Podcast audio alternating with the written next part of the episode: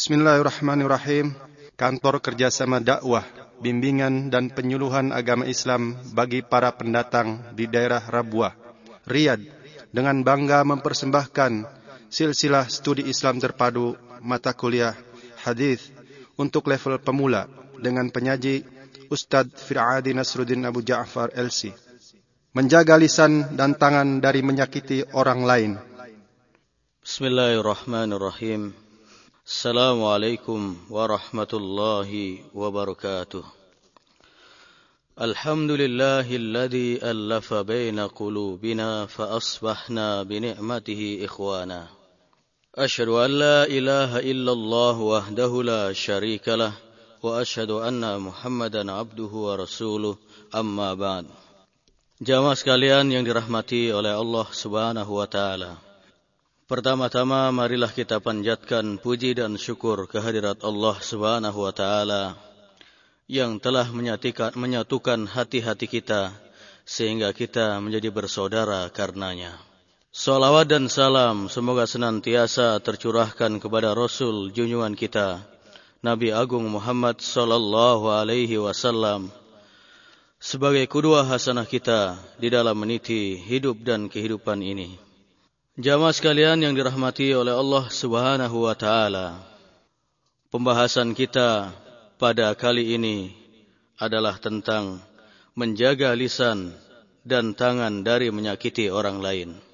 An Abi Musa al-Ash'ari radhiyallahu anhu qala Qultu ya Rasulullah ayyul muslimina afdal Qala man salimal muslimuna min lisanihi wa yadihi Diriwayatkan dari Abu Musa al-Ash'ari radhiyallahu anhu ia berkata Aku pernah bertanya kepada Rasulullah sallallahu alaihi wasallam, gerangan yang manakah orang muslim yang paling baik?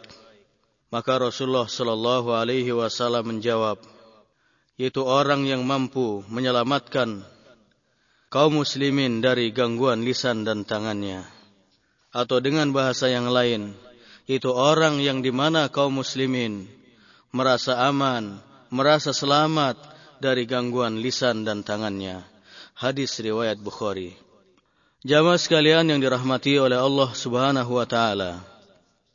Seperti biasanya, pembahasan kita pertama adalah tentang menrawi hadzal hadis. Siapakah yang meriwayatkan hadis ini?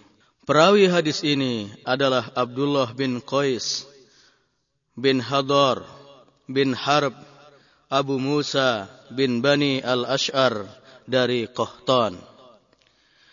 Ia dilahirkan di Zubaid, yaitu di daerah Yaman pada tahun ke-21 Qoblal Bi'sa, sebelum Bi'sa. Ia datang ke Mekah saat Islam muncul kali pertama. Ia kemudian memeluk Islam di Mekah dan termasuk dari 83 kaum laki-laki yang melakukan hijrah ke negeri Habasyah pada gelombang yang kedua. Ia termasuk sahabat yang sangat pemberani dan penakluk negeri. Ia diangkat oleh Rasulullah sallallahu alaihi wasallam untuk menjadi gubernur di wilayah Zubaid dan Aden yaitu Yaman. Begitu pula ia diangkat oleh Umar bin Khattab radhiyallahu an menjadi gubernur Basrah yaitu Irak pada tahun ke-17 Hijriah. Ia menaklukkan wilayah Asfahan dan Ahwaz. Ia memerintah Basrah hingga Umar bin Khattab radhiyallahu an meraih syahada. Ketika khilafah diberikan kepada Uthman bin Affan radhiyallahu an, maka Abu Musa al-Ash'ari tetap dipercaya untuk memimpin Basrah. Dan beberapa waktu berselang ia diganti dengan yang lain. Setelah itu Abu Musa al-Ash'ari berpindah ke daerah Kufah, masih dalam jangkauan wilayah Irak.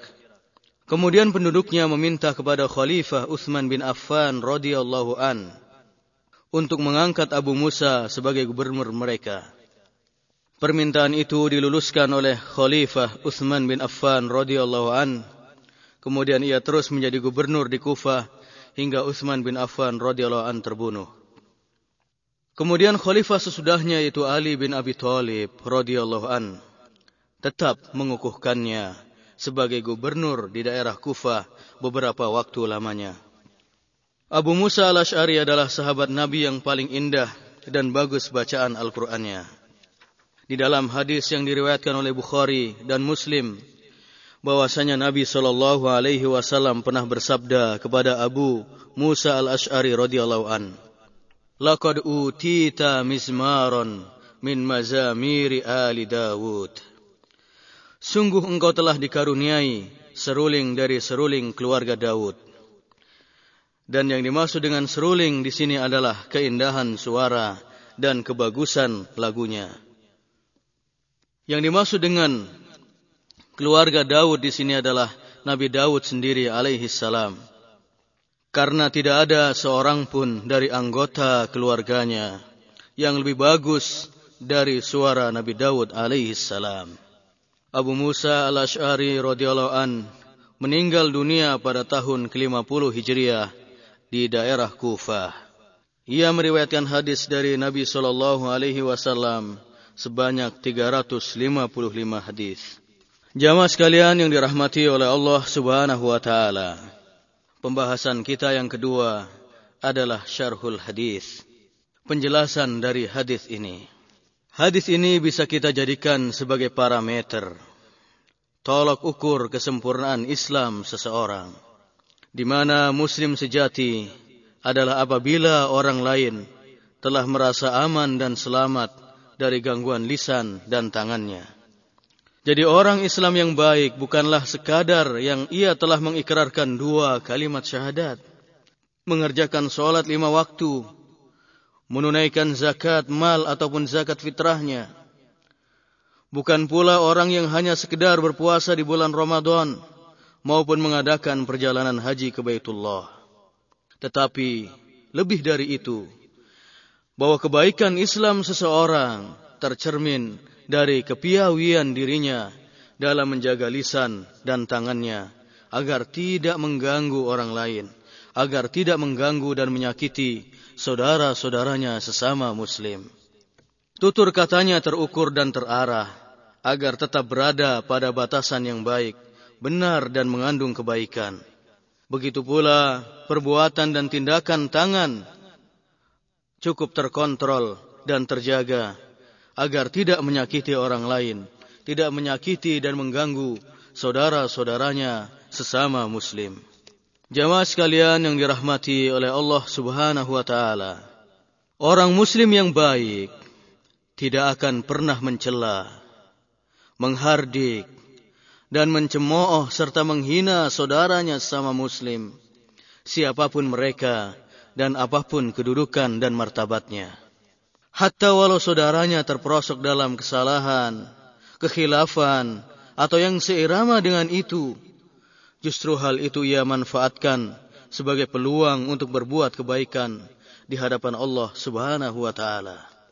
Yaitu dengan memberi nasihat kepada mereka dengan cara yang paling baik dan bijaksana agar mereka kembali ke pangkuan Allah Subhanahu wa taala, ke pangkuan Islam tetap meniti jalan yang lurus.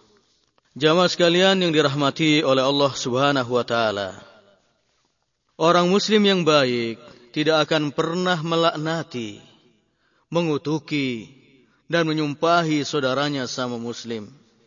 Perlakuan buruk dari saudaranya, perilaku zalim barangkali dari saudaranya dilakukan, tidak menyeretnya untuk menyumpahi, melaknati ataupun mengutuki mereka, tetapi justru ia doakan mereka kepada hidayah dan kebaikan.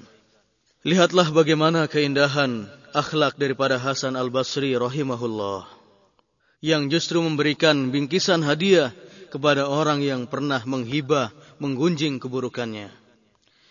Ketika hal itu ditanyakan oleh orang yang menggunjingnya, maka ia menjawab, "Karena engkau telah menyedekahkan sebagian amal baikmu untukku, maka aku wajar memberimu hadiah sebagai tanda terima kasihku kepadamu yang teramat besar. Dengan perilaku ini, maka orang yang mengunjungi tadi tersadar dan kembali kepada Allah Subhanahu wa taala dengan bertaubat. Jemaah sekalian yang dirahmati oleh Allah Subhanahu wa taala. Orang muslim yang baik tidak akan pernah melakukan ghibah, yaitu menggunjing keburukan dan aib saudaranya. Karena ia senantiasa teringat dengan gambaran buruk tentang perilaku hibah ini yang Allah lukiskan dalam Al-Quran, surah Al-Hujurat ayat yang ke-12. أيحب أحدكم أن يأكل لحم أخيه ميتا فكرهتموه واتقوا الله إن الله تواب رحيم Sukakah salah seorang di antara kamu memakan daging saudaranya yang telah mati? Maka tentulah kamu merasa jijik kepadanya. Jemaah sekalian yang dirahmati oleh Allah Subhanahu wa taala. Seorang muslim yang baik ketika ia berada di sebuah majelis yang di dalamnya ada gunjingan ataupun ghibah, maka bila ia tak sanggup untuk mencegahnya dan mengingatkan mereka tentang bahaya ghibah, dan jika ia tidak sanggup untuk menegurnya, menasihati mereka, maka ia akan diam atau meninggalkan majlis itu agar tidak terseret ke dalam ghibah. Jemaah sekalian yang dirahmati oleh Allah Subhanahu wa taala, karena salah satu kemaksiatan, salah satu dosa besar yang sangat dinikmati oleh manusia adalah hibah, menggunjing. Terlebih yang digunjingkan itu adalah orang yang selama ini menjadi saingan kita, menjadi orang yang membuat kita merasa iri, merasa dengki ataupun yang lain. Maka pada saat orang lain menggunjing keburukan-keburukannya, maka hati kita seolah-olah terbang. Hati kita merasa gembira dengan keburukan-keburukan orang yang menjadi saingan kita, orang yang tidak kita sukai tadi. Namun ketika seorang muslim yang baik menyadari bahwa ghibah itu sangat buruk akibatnya, maka dia tersadar dan bertaubat kepada Allah Subhanahu wa taala. Maka ketika ia melewati atau berada di sebuah majlis yang di dalamnya ada hibah, menggunjing, ngerumpi, gosip ataupun yang lain sebagainya. Maka kalau ia tidak mampu menegur dan menasehati orang yang berada dalam majlis, maka ia pun akan menyingkir dan terdiam agar tidak terjatuh ke dalam dosa yang mereka lakukan. Namun anehnya di negeri kita, para jamaah sekalian yang dirahmati oleh Allah Subhanahu wa taala, justru hibah ataupun gosip istilahnya menjadi acara dalam televisi, menjadi agenda acara di televisi yang paling banyak digemari oleh para pemirsa. Nauzubillahi min dalik. Dan tentunya gosip-gosip ini, isu-isu miring ini seputar tentang artis dan yang lain sebagainya. Jemaah sekalian yang dirahmati oleh Allah Subhanahu wa taala. Begitu pula orang Islam yang sejati tidak akan terjatuh kepada perilaku adu domba namimah, fitnah, menyebarkan keburukan dan kerusakan di tengah-tengah masyarakat. Jadi berjalan ke sana kemari, berupaya untuk menyebarkan fitnah, mengadu domba di antara kaum muslimin. Maka orang muslim yang baik tidak akan melakukan hal ini. Mengapa demikian? Karena ia juga tidak ingin orang lain melakukan hal yang sama. Ia tidak ingin orang lain mengadu domba dirinya dengan orang lain mengadu domba dirinya dengan keluarganya ataupun yang lain. Dia pun tidak ingin difitnah oleh orang lain. Oleh karena itu dia pun tidak ingin melakukan fitnah, adu domba, namimah ataupun yang lain. Terlebih ketika ia teringat sabda Rasulullah Shallallahu Alaihi Wasallam yang menegaskan bahwa perilaku namimah adalah merupakan penyebab terjadinya azab kubur. Di samping azab kubur yang ditimpakan kepada orang yang membuat tidak membuat penghalang, tidak membuat sitar pada saat ia buang air. Jamaah sekalian yang dirahmati oleh Allah Subhanahu wa taala, orang muslim yang sejati tidak akan mencemarkan nama baik saudaranya dengan isu-isu miring dan dusta sebagaimana yang dilakukan oleh Abdullah bin Ubay bin Salul, dedengkot munafik pada masa Rasulullah sallallahu alaihi wasallam dan para pengikutnya yang mereka isukan tentang Aisyah radhiyallahu anha berselingkuh dengan Sofwan al-Mu'attal radhiyallahu an. Pada peristiwa hadithul if berita bohong untuk mencemarkan nama baik Aisyah radhiyallahu anha, istri yang paling dicintai oleh Rasulullah sallallahu alaihi wasallam. Karena apabila ia menyakiti atau mereka menyakiti Aisyah radhiyallahu anha berarti tujuannya adalah menyakiti hati Rasulullah sallallahu alaihi wasallam, ahli baitnya, para sahabatnya dan seluruh umat Islam pada waktu itu.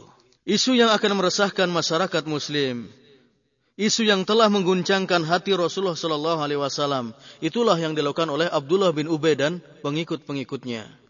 Kalau isu yang dilontarkan oleh Abdullah bin Ubay bin Salul tentang pribadi, tentang kepribadian Aisyah radhiallahu telah menggoncangkan Rasulullah Sallallahu Alaihi Wasallam, menggoncangkan ahlul baitnya, menggoncangkan keluarganya, menggoncangkan seluruh umat Islam kala itu.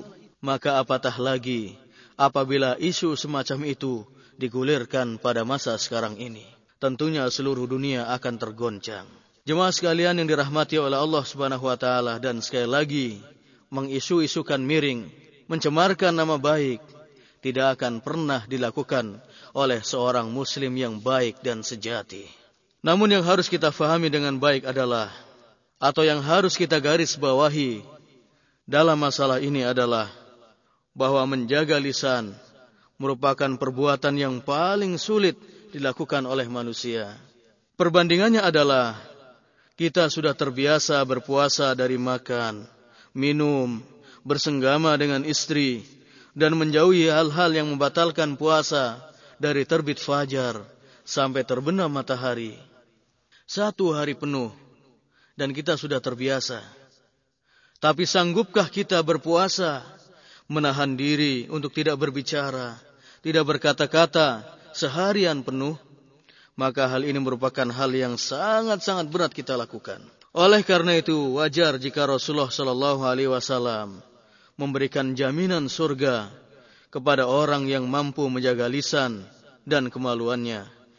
Sebagaimana sabda Rasulullah Shallallahu Alaihi Wasallam, "Man yadman li ma baina lahyaihi wa ma baina rijlaihi adman lahul jannah. Barang siapa yang dapat menjamin lisan dan kemaluannya, maka aku akan menjamin baginya surga. Hadis riwayat Bukhari dan Muslim. Jamaah sekalian yang dirahmati oleh Allah Subhanahu wa taala. Begitu pula seorang muslim sejati adalah orang yang mampu menjaga tangannya untuk tidak menyakiti dan mengganggu saudara-saudaranya sesama muslim. Orang muslim yang baik tidak akan pernah menyakiti saudaranya dengan pukulan atau melukai mereka dengan senjata, alat pemukul dan lain sebagainya. Baik lantaran marah ataupun tidak. Meskipun ia memiliki kemampuan untuk melakukannya, tapi ia tidak melakukannya. Kenapa? Karena dia adalah seorang seorang muslim sejati, di mana orang lain akan merasa aman dari gangguan tangannya. Ia juga tidak akan memukul dan melukai tubuh serta membunuh nyawa saudaranya, baik pada saat bertikai, bertengkar, berselisih, atau dalam kondisi dan keadaan yang bagaimanapun juga. Karena pada prinsipnya, kekuatan seorang muslim bukan terletak pada kekuatan tubuhnya semata, tetapi terletak pada kemampuannya dalam mengendalikan marah. Sungguh indah ilustrasi yang digambarkan oleh Rasulullah sallallahu alaihi wasallam dalam sabdanya yang diriwayatkan oleh Bukhari dan Muslim. Laisa syadidu bisur'ati, innama syadidul ladzi yamliku nafsahu indal ghadab. Bukanlah orang yang kuat adalah orang yang menang bergulat, akan tapi sesungguhnya orang yang kuat adalah orang yang mampu menguasai dirinya pada saat marah. Berapa banyak orang yang memar wajahnya, remuk tubuhnya, terluka kulitnya, patah tulangnya, dan bahkan melayang nyawanya karena perilaku orang yang tidak mampu menguasai diri pada saat marah. Bila kita baca pos kota, surat kabarnya ibu kota, dan Jabotabek, niscaya kita akan disuguhi berita-berita tentang kriminal, pembunuhan, perkosaan, dan lain sebagainya. Padahal perilaku-perilaku kriminal semacam itu dilakukan oleh orang-orang muslim juga. Lalu di manakah mereka dari kepribadian muslim yang sesungguhnya? Jemaah sekalian yang dirahmati oleh Allah Subhanahu wa taala. Seorang muslim yang sejati juga tidak akan mengambil harta orang lain tanpa hak. Tidak akan merampas hak milik mereka dan yang lainnya meskipun ia memiliki kekuatan untuk melakukannya. Seperti sebagai seorang pejabat, kemudian orang yang berkuasa ataupun yang lain karena kekuasaannya bisa saja bisa saja dia mengambil hak orang lain mengambil harta orang lain, tapi dia tidak melakukannya. Limada? Karena dia adalah sebagai seorang muslim yang baik, muslim yang sejati, yang tidak akan mengambil hak-hak orang lain, terkecuali jika dibenarkan. Jemaah sekalian yang dirahmati oleh Allah Subhanahu wa taala. Bila terkumpul dalam diri seseorang yaitu terselamatkannya kaum muslimin dan muslimat dari gangguan lisan dan tangannya, maka dialah pribadi muslim sejati. Mudah-mudahan kita mampu menjaga lisan kita, menjaga tangan kita untuk tidak mengganggu saudara-saudara kita, untuk tidak mengganggu dan menyakiti tetangga-tetangga kita, untuk tidak mengganggu dan menyakiti seluruh kaum muslimin dan kaum muslimat. Jemaah sekalian yang dirahmati oleh Allah Subhanahu wa taala. Kemudian yang ketiga pembahasan kita adalah al-mustafadu minal hadis. Mutiara-mutiara hadis yang dapat kita gali pada hadis ini. Yaitu yang pertama, kita tidak boleh mengambil atau merampas hak-hak orang lain walaupun secara kasat sangat sederhana, sangat remeh. Karena ternyata di hadapan Allah Subhanahu wa taala hal itu sangatlah berat timbangannya. Yang kedua, di antara karakter muslim sejati adalah apabila orang lain merasa aman dari gangguan lisan dan tangannya. Jadi kata-kata yang meluncur dari lisannya terukur dan terarah. Tidak menyakiti orang lain. Tidak melukai perasaan orang lain. Tidak berdusta. Tapi senantiasa berkata jujur, berkata benar, dan lain sebagainya. Begitu pula tangannya. Tangannya senantiasa tertahan untuk menyakiti orang lain. Tangannya senantiasa bisa terkontrol agar tidak memukul ataupun menjahili orang lain. Kemudian yang ketiga, kita dilarang untuk mencela, menghardik, menghina dan meremehkan orang lain. Karena bisa jadi kita memiliki prestasi yang berada di atas orang lain. Kita memiliki ilmu di atas orang lain.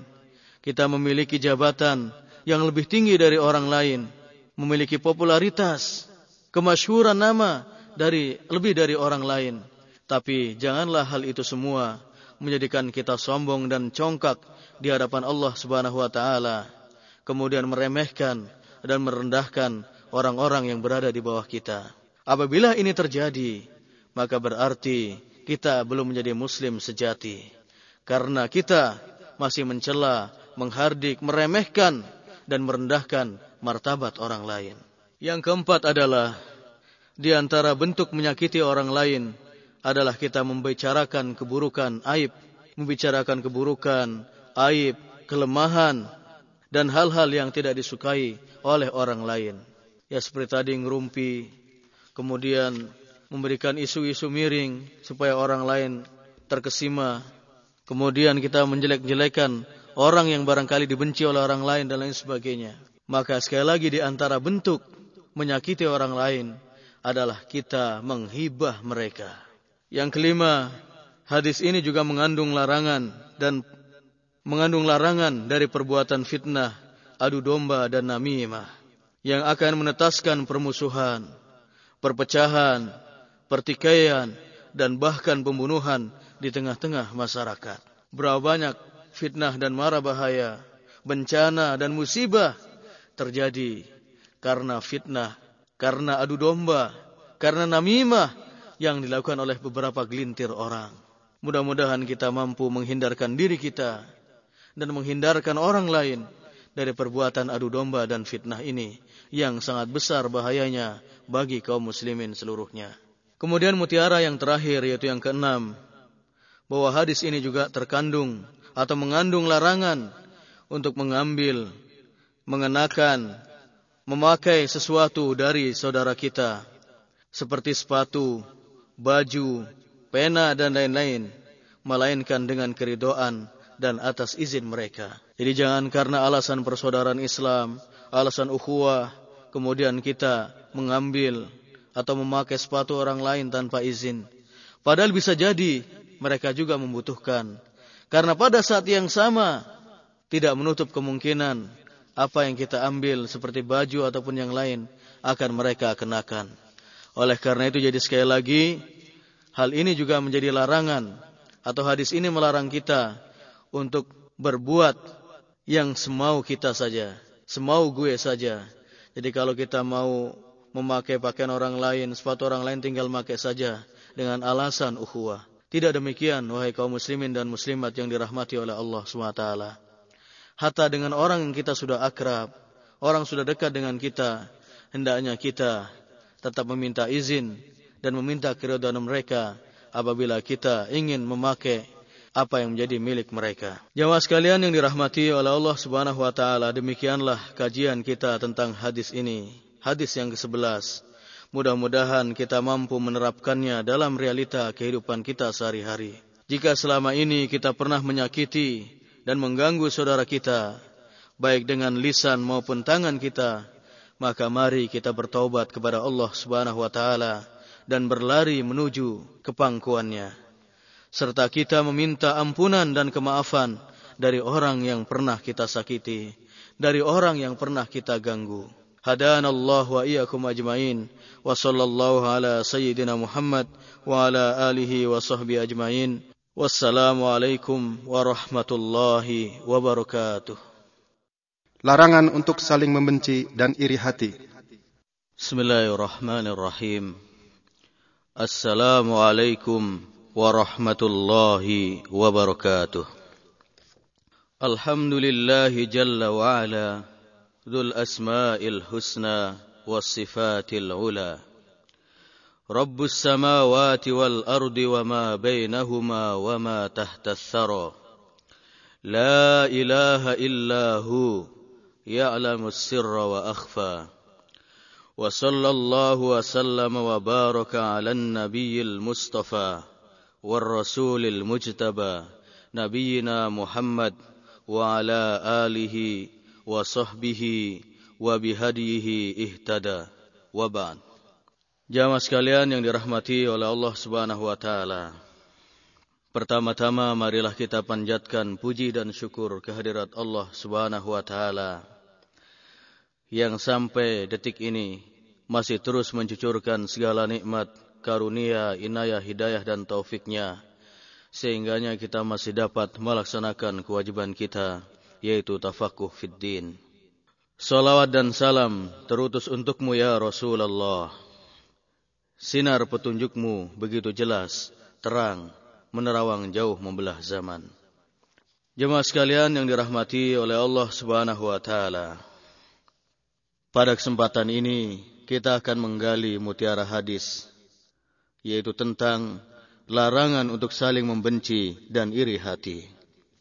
An Anas bin Malik radhiyallahu anhu anna Rasulullah sallallahu alaihi wasallam qala La tabawadu wa la tahasadu wa la tadabaru wa kunu ibadallahi ikhwana ولا يحل لمسلم an yahjura akhahu fawqa thalath. Diriwayatkan dari Anas bin Malik radhiyallahu an bahwasanya Nabi sallallahu alaihi wasallam bersabda, "Janganlah kalian saling membenci, saling mendengki dan saling membelakangi atau tidak bertegur sapa. Jadilah kalian hamba-hamba Allah yang bersaudara. Tidak dihalalkan bagi seorang muslim untuk mendiamkan saudaranya lebih dari tiga hari. Hadis riwayat Bukhari dan Muslim. Jemaah sekalian yang dirahmati oleh Allah Subhanahu wa taala. Pembahasan pertama adalah man rawi hadis. Perawi dari hadis ini. Perawi hadis ini adalah Anas bin Malik bin Nadr Abu Hamzah Al-Ansari Al-Khazraji Ia pernah menjadi pembantu atau pelayan Rasulullah Shallallahu Alaihi Wasallam, sekaligus menjadi sahabat setianya. Ia menjadi pembantu Rasulullah Shallallahu Alaihi Wasallam selama 10 tahun. Ia merupakan sahabat yang paling akhir meninggal dunia dari kalangan sahabat. Rasulullah Shallallahu Alaihi Wasallam suatu ketika pernah berdoa khusus untuk dirinya. Allahumma akthir malahu wa waladah. Ya Allah, karuniakanlah ia harta yang berlimpah dan anak keturunan yang banyak. Berkat doa Rasulullah Shallallahu Alaihi Wasallam ini, maka Anas bin Malik radhiyallahu an benar-benar memiliki harta yang sangat berlimpah ruah dan keturunan yang banyak. Imam Muslim rahimahullah meriwayatkan dari Anas bin Malik radhiyallahu an bahwasanya ia pernah menuturkan, "Fa wallahi inna mali lakatsir wa inna waladi wa walada waladi yata'aduna ala nahwin min mi'atin al-yawm." Demi Allah, sesungguhnya harta bendaku benar-benar berlimpah ruah dan bahwa sesungguhnya anak cucuku telah mencapai mencapai 100 orang pada hari ini. Juga diriwayatkan bahwa Anas bin Malik radhiyallahu an memiliki dua buah kebun yang memberikan buahnya dua kali dalam setahun. Di dalam kebun tersebut ada tumbuh-tumbuhan bunga yang apabila disapa angin sepoi-sepoi akan menebarkan bau harum semerbak bak kasturi. Ia meriwayatkan hadis dari Nabi Shallallahu Alaihi Wasallam sebanyak 2.286 hadis yang disepakati kesahihannya oleh Bukhari dan Muslim ada 180 hadis. Ia meninggal dunia pada tahun 92 Hijriah dengan usia lebih dari 100 tahun. Jemaah sekalian yang dirahmati oleh Allah Subhanahu wa taala. Pembahasan kita kedua adalah syarhul hadis. Penjelasan dari hadis ini. Pada hadis ini Rasulullah Shallallahu alaihi wasallam membimbing kita kepada perkara yang mengharuskan kita menjadi bersaudara saling mencintai, bersatu hati, serta saling bergaul dan berinteraksi antar sesama muslim dengan pergaulan dan interaksi yang islami dan akhlak yang mulia. Juga Rasulullah Shallallahu Alaihi Wasallam membimbing kita agar kita dapat membersihkan hati kita dari perasaan hasad atau iri hati dan benci kepada saudara-saudara kita sesama muslim. Jemaah sekalian yang dirahmati oleh Allah Subhanahu wa taala. Di dalam hadis ini Rasulullah Shallallahu alaihi wasallam melarang kita tiga hal, yaitu kita dilarang untuk saling membenci, iri hati dan membelakangi atau tidak bertegur sapa lebih dari tiga hari. Larangan yang pertama adalah la tabaghadu. Jangan kalian saling membenci.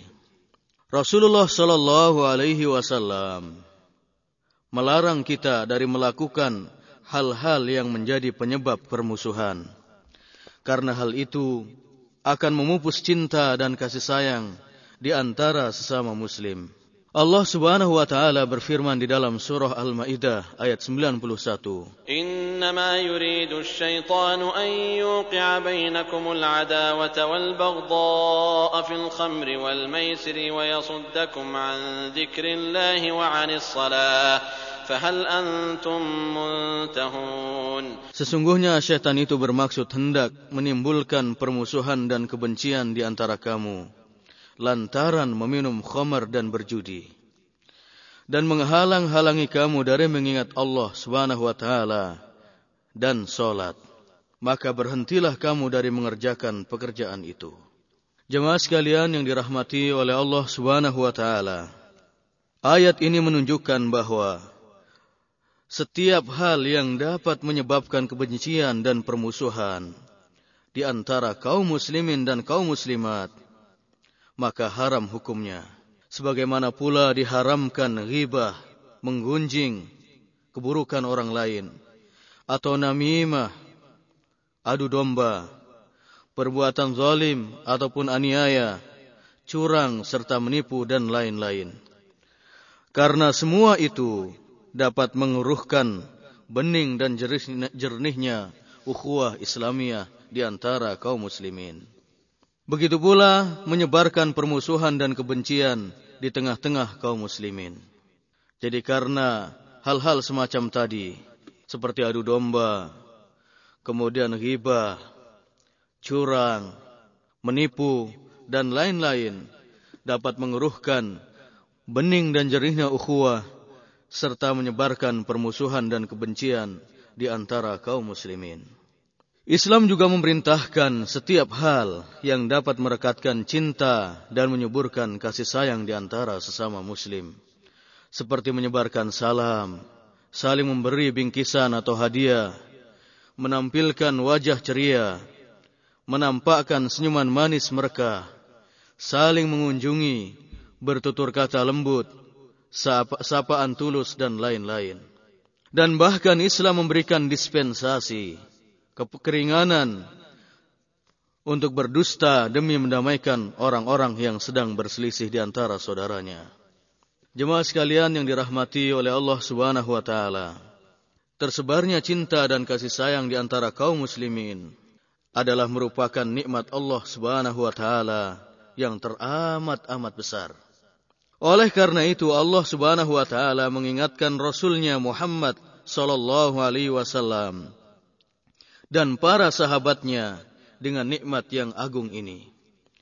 Sehingga mereka mampu melantunkan kata pujian dan syukur dan istiqomah dalam kesyukuran. Allah Subhanahu wa taala berfirman di dalam surah Ali Imran ayat 103. "Wadhkuru ni'matallahi 'alaikum id kuntum a'da'an fa'alafa baina qulubikum fa asbahtum bi ni'matihi ikhwana." Dan ingatlah akan nikmat Allah kepadamu ketika kamu dahulu yaitu pada masa jahiliyah bermusuh-musuhan. Lalu Allah Subhanahu wa taala mempersatukan hatimu lalu menjadikan kamu karena nikmat Allah itu orang-orang yang bersaudara. Jemaah sekalian yang dirahmati oleh Allah Subhanahu wa taala. Larangan Rasulullah sallallahu alaihi wasallam dalam hadis ini yang kedua adalah wala tahasadu. Janganlah kalian saling hasad, saling iri hati. Hasad adalah mengharapkan sirnanya nikmat dan karunia Allah Subhanahu wa taala dari orang lain. Kemudian berpindahnya nikmat dan karunia itu kepadanya seorang. Hasad atau iri hati adalah penyakit hati yang jarang sekali manusia dapat selamat darinya. Terkecuali orang-orang yang dirahmati oleh Allah Subhanahu wa taala. Yang demikian itu karena manusia merasa enggan jika ada orang lain dapat menyaingi dan berada di atasnya dalam segala hal. Baik dalam prestasi, jabatan, gaji, kesejahteraan, ataupun yang lainnya. Tetapi seorang muslim harus selalu berupaya membersihkan hatinya dari penyakit berbahaya ini.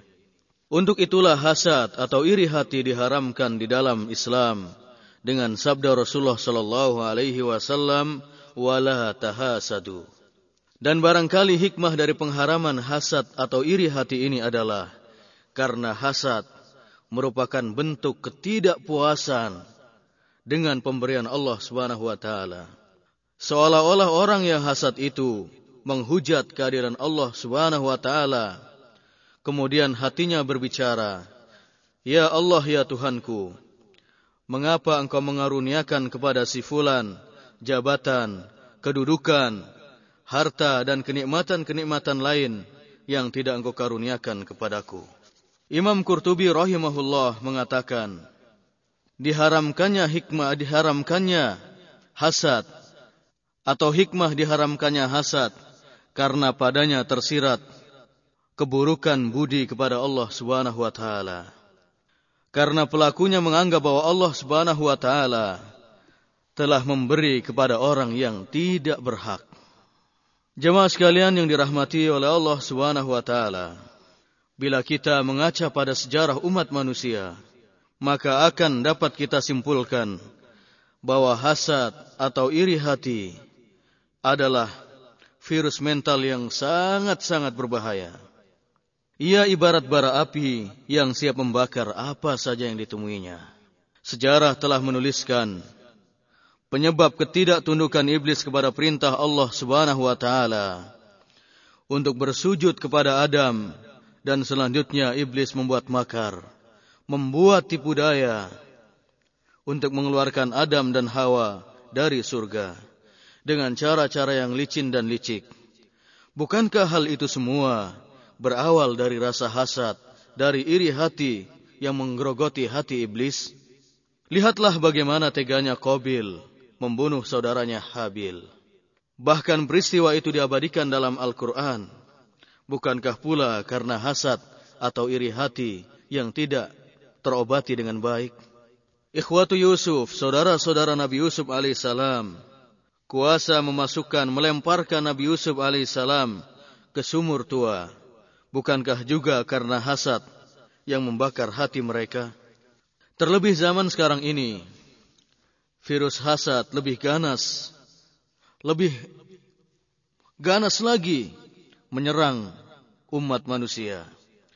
Memporak-porandakan kehidupan mereka. Lihatlah bagaimana pembunuhan, pembakaran rumah, percekcokan, pertikaian, perceraian dan lain-lain disebabkan karena hasad yang merajalela. Allahumma inna na'udzubika minal hasad. Ya Allah ya Tuhan kami, kami berlindung kepadamu dari penyakit hasad ini. Jemaah sekalian yang dirahmati oleh Allah Subhanahu wa taala. Dr. Bandar bin Nafi dalam kitabnya Ad-Durarus Saniyah bi Fawaid Al-Arba'in An-Nawawiyah menjelaskan tentang bahaya dan kerusakan yang ditimbulkan dari hasad atau iri hati ini. Di antaranya yang pertama, hasad atau iri hati adalah perlambang ketidakpuasan, ketidakrelaan pelakunya terhadap takdir Allah Subhanahu wa taala. Karena orang yang memendam perasaan iri hati terhadap saudaranya, berarti ia tidak ridho dengan ketentuan Allah Subhanahu wa taala atasnya. Atau dalam keimanannya ada celah dan dalam ketaatannya ada kerancuan. Yang kedua, orang yang hasad atau iri hati kepada saudaranya akan merasakan kesempitan hidup dan kegelisahan batin disebabkan karena iri hatinya yang terendap di dalam jiwanya.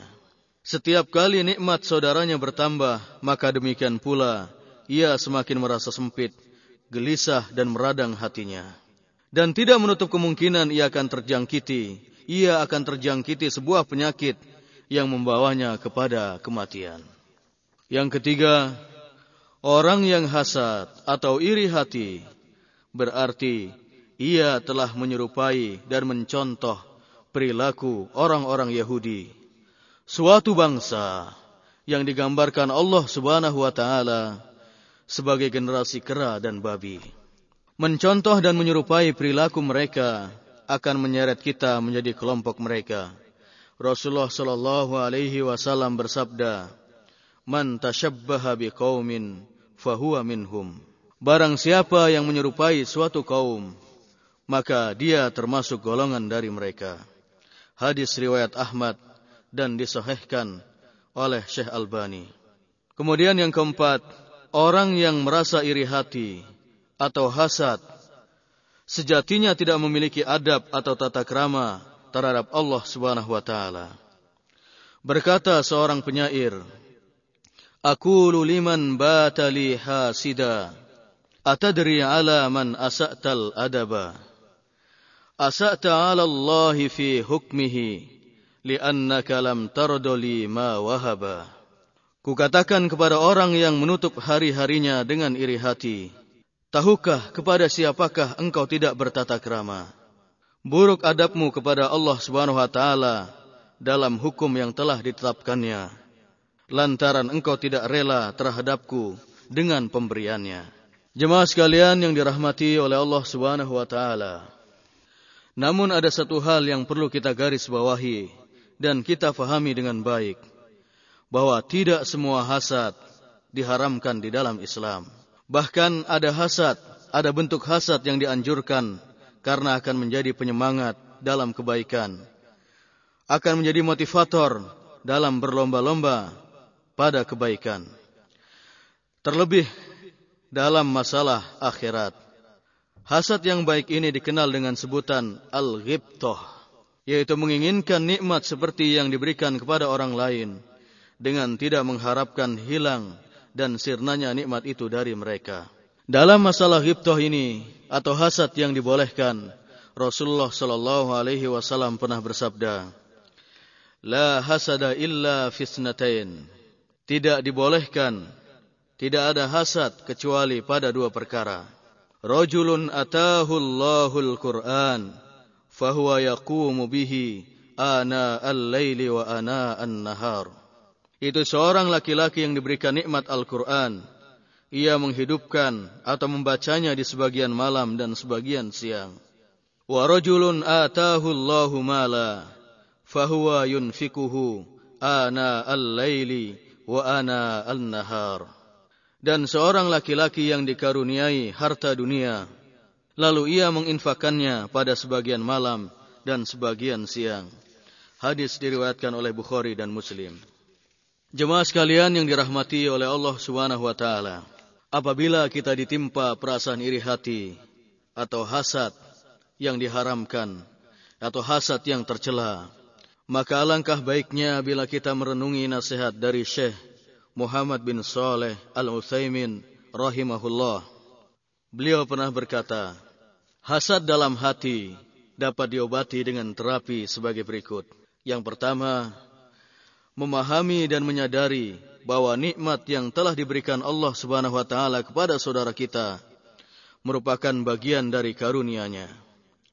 Di mana Allah Subhanahu wa taala memberi karunia kepada orang yang dikehendakinya. Kemudian yang kedua, ia memahami atau menyadari bahwa hasad yang terendap dalam hatinya tidak akan memberikan manfaat baginya. Justru akan menambah keburukan amalnya dan melenyapkan amal baiknya. Atau dengan bahasa yang sederhana kita katakan bahwa hasad akan memakan kebaikan kita sebagaimana api akan memakan kayu bakar. Kemudian yang ketiga, memahami dan menyadari bahwa hasad yang mengalir di hati tidak akan menambah bagi pemiliknya, bagi pelakunya, melahirkan duka nestapa. Yang keempat, memahami dan menyadari bahwa hasad tidak akan menghalangi cucuran karunia Allah Subhanahu wa taala kepada orang yang dihasadi, kepada orang yang diiri, atau bahkan bisa jadi akan membuat cucuran karunia-Nya semakin deras mengucur. Kemudian yang kelima, memahami dan menyadari bahwa hasad menjadikan pelakunya tidak fokus terhadap kemaslahatan dan tugas-tugas dirinya. Karena ia terfokus untuk memantau perkembangan orang yang dihasadi. Jemaah sekalian yang dirahmati oleh Allah Subhanahu wa taala, apabila kita melakukan dan berbuat seperti yang dinasihatkan oleh Syekh Muhammad bin Saleh Al-Utsaimin rahimahullah. Insyaallah dengan izin Allah maka di dalam hati kita tidak akan pernah singgah hasad ataupun iri hati yang menyebabkan kita meradang sepanjang hayat. Kemudian larangan Allah yang ketiga, eh, larangan Rasulullah Shallallahu Alaihi Wasallam yang ketiga dalam hadis ini adalah wala tadabaru janganlah kalian saling membelakangi. Abu Ubaidah rahimahullah berkata, yang dimaksud dengan membelakangi, yang dimaksud dengan membelakangi di sini adalah memutuskan hubungan dan mendiamkannya tidak bertegur sapa. Orang yang membiarkan orang lain acuh tak acuh, memutuskan hubungan, membiarkan karena urusan dunia mengikuti bisikan hatinya yang kotor dan karena hawa nafsunya, maka hal itu tidak dihalalkan dilakukan oleh seorang muslim melebihi batasan tiga hari. Karena Rasulullah sallallahu alaihi wasallam pernah bersabda, "La yahillu li muslimin ay yahjura akhahu fawqa thalathi layalin yaltaqiyani fa yuridu hadha wa yuridu hadha wa khairuhuma alladhi yabda'u bis salam." Tidak halal bagi seorang muslim untuk mendiamkan saudaranya lebih dari tiga malam. Keduanya bertemu, maka yang satu memalingkan mukanya dan yang lain juga memalingkan mukanya. Dan yang lebih baik dari keduanya adalah orang yang mendahului mengucapkan salam. Hadis riwayat Bukhari dan Muslim. Jemaah sekalian yang dirahmati oleh Allah Subhanahu wa taala. Demikianlah haram hukumnya tidak bertegur sapa, mendiamkan saudaranya sama muslim dengan alasan dunia. Misalnya karena tidak masuk kerja tanpa izin umpamanya, tidak memenuhi target penjualan dalam sebulan misalnya, atau barangkali dalam menunaikan tugas tidak beres umpamanya, ataupun yang lainnya, maka tidak dibenarkan, diharamkan kita mendiamkan orang tersebut. Kita tidak kita tegur, tidak kita sapa lebih dari tiga hari. Jadi sekali lagi, mendiamkan, membiarkan, dan tidak bertegur sapa dengan sesama muslim lebih dari tiga hari karena alasan dunia, maka hal itu diharamkan di dalam Islam. Lalu pertanyaan kita adalah bagaimana jika kita membiarkan, mendiamkan, tidak menegur saudara kita lebih dari tiga hari karena alasan agama. Misalnya karena ia lalai dalam mengerjakan kewajiban, ia melakukan dosa-dosa besar, ataupun yang lainnya, maka apabila dengan sebab-sebab demikian, bolehkah kita melakukan hal yang demikian? Bolehkah kita mendiamkannya? Bolehkah kita tidak menegurnya? Bolehkah kita membiarkannya lebih dari tiga hari? Maka para ulama berbeda pendapat tentang masalah ini. Sebagian ulama berpendapat boleh mendiamkan saudara kita lebih dari tiga hari karena alasan agama. Inilah pendapat Imam Ahmad Ibnu Rajab, dan yang lainnya. Alasan dan hujah mereka adalah karena Rasulullah Shallallahu Alaihi Wasallam dan para sahabatnya pernah mendiamkan tiga sahabat yang tidak ikut berperang dalam peperangan Tabuk pada tahun ke-9 Hijriah, yaitu Ka'ab bin Malik, Hilal bin Umayyah, dan Murarah bin Rabi al-Umari radhiyallahu anhum. Di mana Rasul dan para sahabat membiarkan dan mendiamkan mereka selama 50 hari. Bahkan ketika telah berlalu 40 hari dari hajar ini, dari mendiamkan mereka ini, dari membiarkan dan tidak bertegur sapa dengan mereka ini, Rasul memerintahkan mereka bertiga untuk menjauhi istri-istrinya hingga genaplah menjadi 50 hari, 50 malam. Hal ini dilakukan oleh Rasulullah wasallam supaya mereka terhindar dari penyakit nifak, hipokrit, dan tidak meremehkan kewajiban-kewajiban agama. Sebagaimana pula Rasulullah Shallallahu Alaihi Wasallam pernah menjauhi istri-istrinya selama sebulan penuh pasca perang Hunain pada tahun ke-8 Hijriah. Karena mereka yaitu istri si Rasulullah Shallallahu Alaihi Wasallam menuntut tambahan nafkah belanjanya. Kemudian Rasulullah Shallallahu Alaihi Wasallam melakukan atau mendiamkan mereka, menjauhi mereka dalam rangka untuk menyadarkan istri-istrinya tentang hakikat kehidupan dunia. Jamaah sekalian yang dirahmati oleh Allah Subhanahu wa taala, Syekh Al-Khattabi radhiyallahu menyebutkan bahwa orang tua yang mendiamkan anaknya atau suami mendiamkan istrinya atau yang senada dengan itu lebih dari tiga hari dengan tujuan mendidik dan menyadarkan mereka akan kekeliruan mereka, maka hal itu dibolehkan di dalam Islam. Jamaah sekalian yang dirahmati oleh Allah Subhanahu wa taala.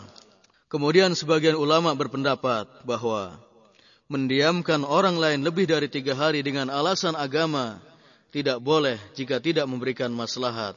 Tetapi jika ada maslahat seperti orang yang didiamkan, seperti orang yang tidak ditegur, seperti orang yang dibiarkan, seperti orang yang diacuhkan, akan meninggalkan kemaksiatan yang dilakukannya misalnya, atau berhijrah dari kefasikannya, maka pada saat yang demikian itu, dibolehkan mendiamkan saudaranya lebih dari tiga hari.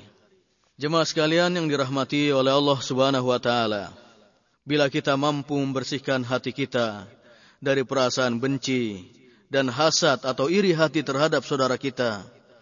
Begitu pula kita mampu bertutur kata manis, bertekur sapa dengan lembut, menampilkan wajah ceria, menghadirkan senyum rekah dan lain-lain, maka akan terwujud pesan Rasulullah sallallahu alaihi wasallam, "Wa kunu ibadallahi ikhwana." Jadilah kalian hamba-hamba Allah yang bersaudara. Dengan demikian akan tercipta suatu jalinan ukhuwah yang tulus suci. Mekarnya bunga-bunga cinta dan harum semerbaknya kasih sayang di tengah-tengah masyarakat muslim. Persaudaraan yang terbangun di atas kemuliaan agama, bukan di atas pertalian darah atau gemerlapnya harta dunia. Persaudaraan yang tak akan lapuk dimakan usia dan terputus dengan berpisahnya jasad dan nyawa. Karena ia akan abadi hingga ke akhirat kelak. Hubungan antar sama muslim terjadi terjalin begitu harmonis, teramat tulus dan terjauhkan dari perilaku basa-basi saling menyebarkan salam, memberi hadiah, saling mengunjungi, menjaga hak-hak ukhuwah, dan tidak terperosok kepada racun ukhuwah yang sangat mematikan. Sungguh indah jika semuanya itu dapat terrealisasi dalam kehidupan kita. Maka kehidupan kita menjadi seindah pelangi, bukan sekedar hayalan. Menjadi secerah mentari menyinari jendela hati sebening tetesan embun pagi. Dan ukhuwah ini pasti akan berputik, tersemai indah di taman kasih abadi. Oh alangkah indahnya ukhuwah Islamiyah itu. Jemaah sekalian yang dirahmati oleh Allah Subhanahu wa taala. Kemudian pembahasan kita yang terakhir yaitu al-mustafadu minal hadis. Mutiara-mutiara yang dapat kita ambil dari hadis ini. Yang pertama, bahwa hadis ini menunjukkan bahwa atau menunjukkan tentang keharaman perilaku saling membenci, saling hasad, saling iri hati, saling membelakangi dan memutuskan hubungan. Yang kedua, hadis ini juga menunjukkan tentang larangan untuk menyakiti atau mengganggu orang lain dengan cara dan dalam bentuk apa pun. Yang ketiga, hadis ini juga menunjukkan tentang haramnya mendiamkan saudara kita sesama muslim lebih dari tiga hari, terkecuali karena alasan agama dan mendatangkan maslahat bagi orang yang didiamkan. Tetapi jika karena alasan dunia, maka hal itu diharamkan. Yang keempat, membenci, iri hati, dan tidak bertegur sapa, serta memutuskan hubungan antar sama muslim, bukanlah dari kepribadian seorang muslim sejati. Yang kelima, Hadis ini juga menganjurkan untuk bersaudara dan bersatu hati antar sesama muslim. Jamaah sekalian yang dirahmati oleh Allah Subhanahu wa taala. Demikianlah kajian hadis dan mutiara-mutiara hikmah yang dapat kita ambil, yang dapat kita gali pada kesempatan ini. mudah-mudahan kita bisa merealisasikannya dalam kehidupan kita. Amin. Hadana allah wa iyyakum ajmain. Wa sallallahu ala sayyidina muhammad wa ala alihi wa sahbihi ajmain. Subhanak subhanakallahumma wa bihamdik. Ashhadu an la ilaha illa ant. Astaghfiruka wa atubu ilaik. Wassalamu alaikum warahmatullahi wabarakatuh Mudah-mudahan Allah Subhanahu wa taala memberikan kepahaman kepada Anda setelah mendengarkan silsilah studi Islam terpadu ini. Bagi Anda yang berminat memiliki album kaset studi Islam terpadu ini, dapat menghubungi kami di kantor kerjasama dakwah, bimbingan dan penyuluhan agama Islam bagi para pendatang di daerah Rabuah, Riyadh. PO Box 29465 Riyadh 11457.